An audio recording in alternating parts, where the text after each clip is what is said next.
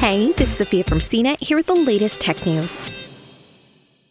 The U.S. Environmental Protection Agency issued a final rule on Thursday, establishing a program to cut back the production and consumption of climate damaging hydrofluorocarbons, or HFCs, which are commonly used in refrigerators and air conditioning equipment.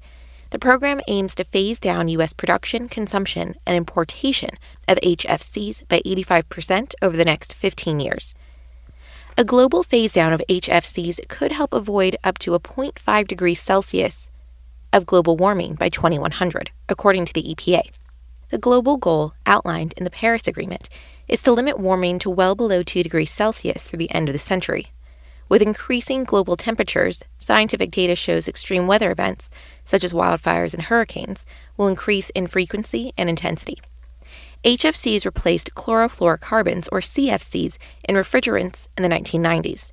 CFCs were extremely harmful to the ozone layer, and HFCs, though still a pollutant, were considered a better option at the time.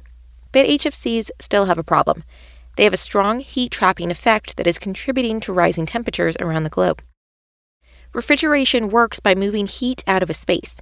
It does this through a fluid, HFCs nowadays, that absorbs the heat, which is then released elsewhere. With the ruling on Thursday, the EPA is moving to advance President Joe Biden's climate agenda and implement a program to cut back on HFCs as was mandated in the American Innovation and Manufacturing Act in December 2020. The phase down is backed by a broad coalition of stakeholders, including environmental groups, industry leaders, state and local partners across the U.S., and members of Congress, according to the EPA's release.